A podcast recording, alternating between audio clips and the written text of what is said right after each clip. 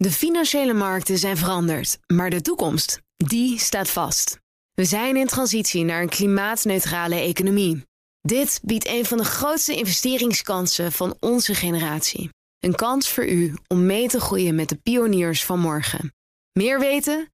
Ga naar carbonequity.com. Carbon Equity. Do good by investing better. Een goedemorgen van het FD. Ik ben Saskia Jonker en het is dinsdag 21 februari.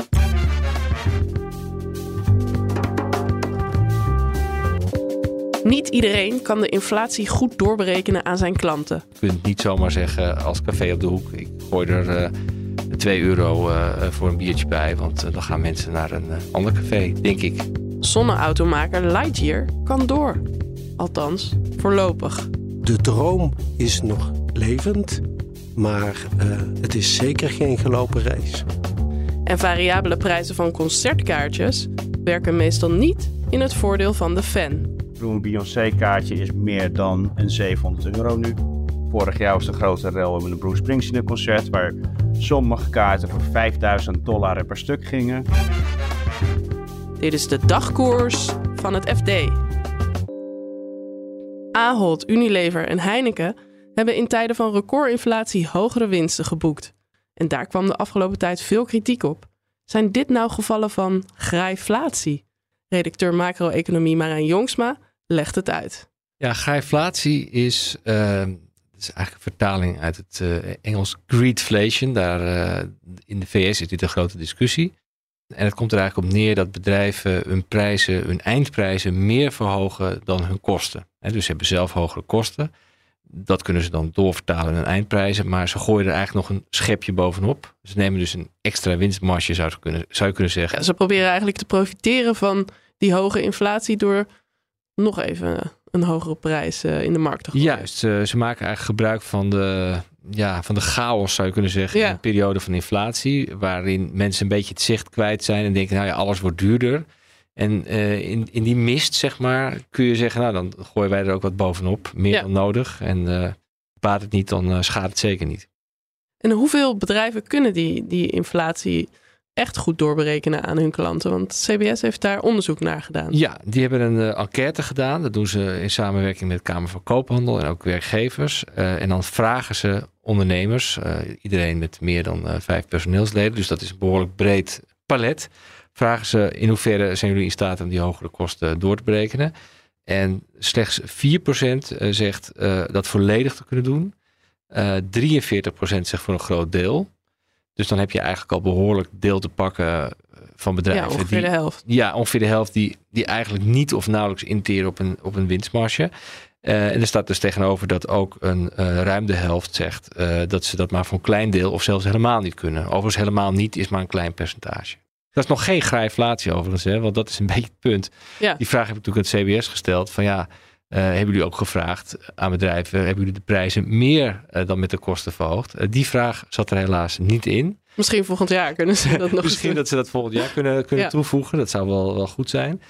dus het groepje grijflatiebedrijven, dat zou dan bij die 4% moeten zitten die in staat zijn om hun prijzen alles door te berekenen. Om alles door te berekenen. En dus dat is een relatief klein deel. En dan komt nog eens bij dat dat deel vorig jaar groter was. Dus je zou kunnen zeggen, als er al grijflatiebedrijven zijn, dan is het misschien ook nog wel wat gedaald. Oké. Okay. En welke sectoren of welke soort bedrijven zitten in die 4%? Of is daar iets over te zeggen? Kunnen... Uh, ja, nou, we kunnen in ieder geval wel zeggen welke bedrijven het best in staat zijn om uh, dingen volledig uh, door te berekenen.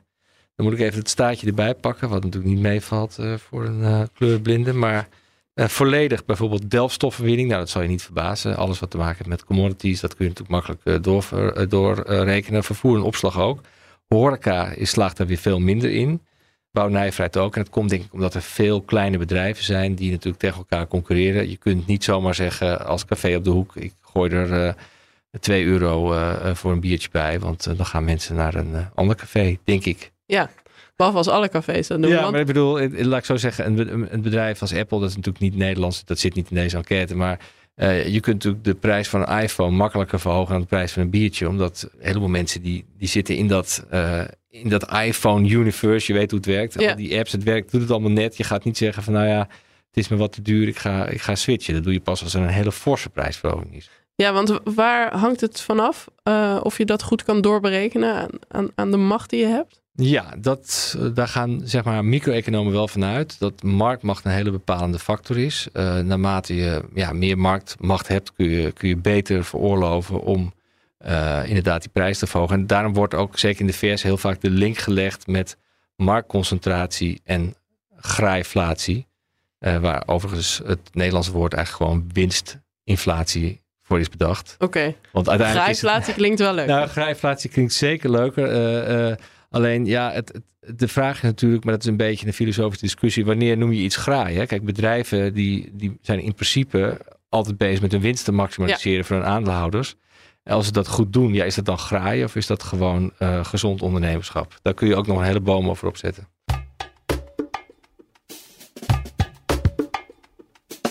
Zonneautomaker Lightyear is voorlopig gered. Een groep individuele investeerders pompt 8 miljoen euro in een nieuw bedrijf om model 2 verder te ontwikkelen. Algemeen verslaggever Pieter Kouwenberg vertelt eerst waar het eerder misging met Lightyear. Lightyear is, eh, zoals je weet, een droom van een aantal oprichters die een zonneauto willen gaan bouwen. Ze hebben daar met een aantal rondes veel geld opgehaald, onder andere bij InvestNL van de overheid en bij een familiebedrijf SAV.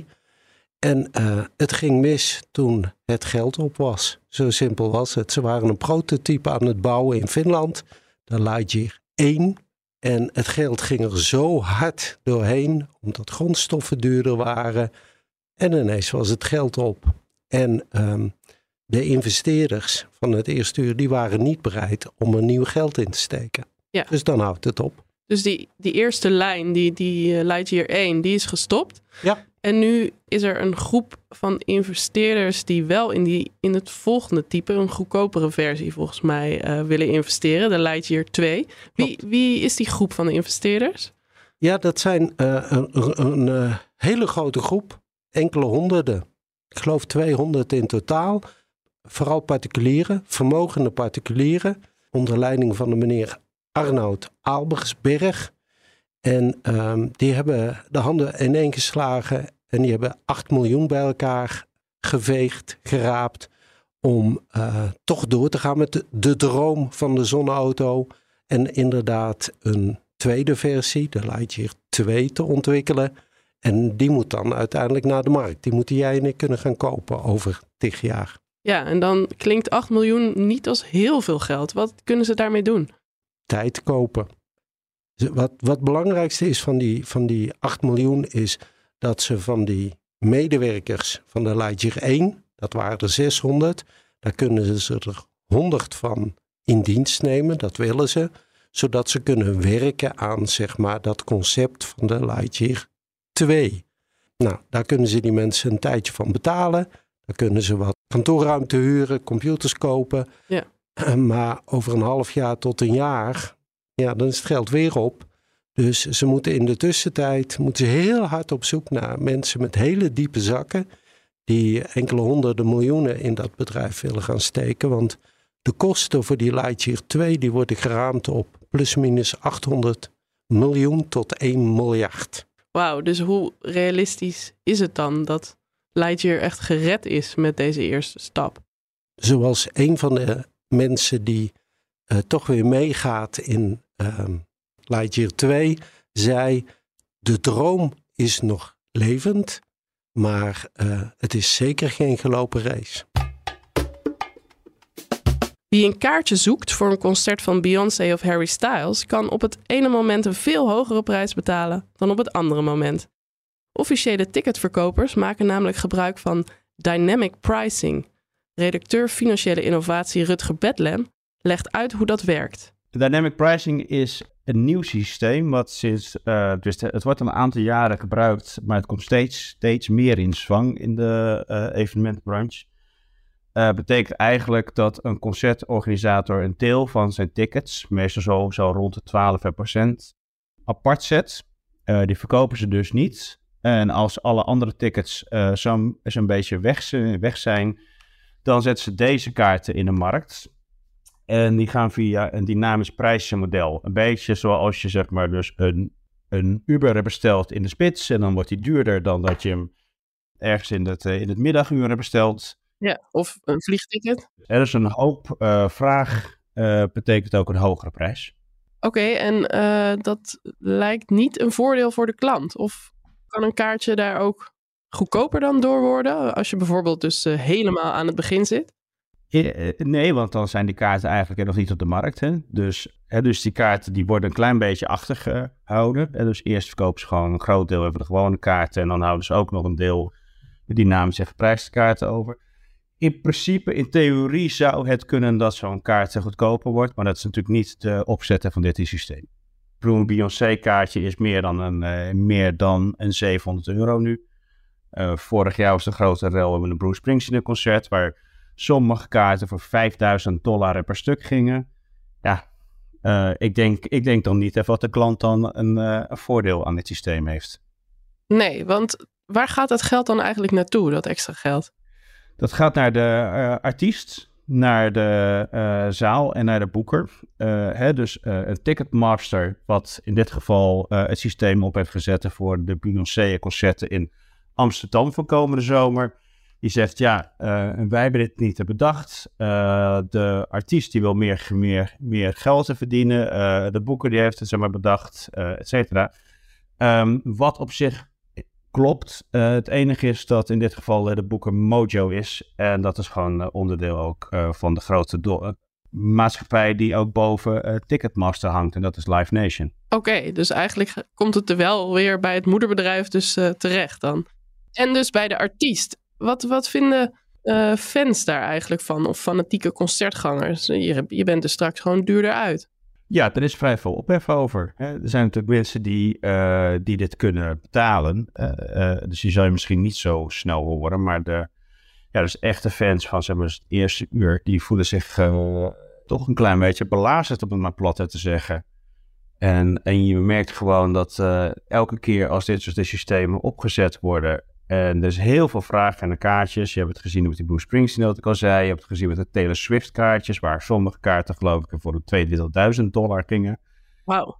Ja, uh, dan, dan, en dan kom je natuurlijk in een, uh, in een systeem waarbij je af kan vragen van... Uh, van doe je wel verstandig als, als artiest? Want je jaagt natuurlijk ook je fans tegen je in het harnas. Ja, want die fans van Bruce Springsteen van een fanmagazine, die, die hebben het door brui uh, eraan gegeven. Die waren er klaar mee. Ja, die waren er klaar, klaar mee. Ja, die zeiden, weet je, als je, als je op deze manier je, ja, je business doet, dan, uh, ja, dan voelen wij ons niet meer geroepen om, om, uh, om een fanmagazine in stand te houden. Want, nou ja, we hebben het gevoel alsof we niet meer op dezelfde golflengte zitten. En Springsteen die heeft er een beetje knullig op gereageerd toen. Hij heeft gezegd, joh, uh, ik verkoop altijd alleen mijn kaartjes onder de, onder de prijs. En, uh, en ik ben nu een 73 jaar oud. Ik wil ook pas een keertje wat geld ze me verdienen. Nou, en dan geloof ik niet dat het een Bruce Springsteen zielig is, maar toch.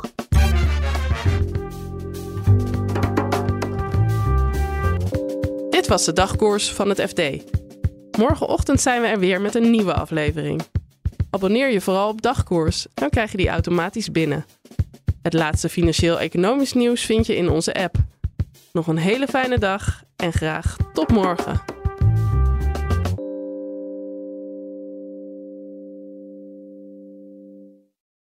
De financiële markten zijn veranderd, maar de toekomst, die staat vast. We zijn in transitie naar een klimaatneutrale economie. Dit biedt een van de grootste investeringskansen van onze generatie. Een kans voor u om mee te groeien met de klimaatoplossingen van morgen. Meer weten? Ga naar carbonequity.com. Carbon Equity. Do good by investing better.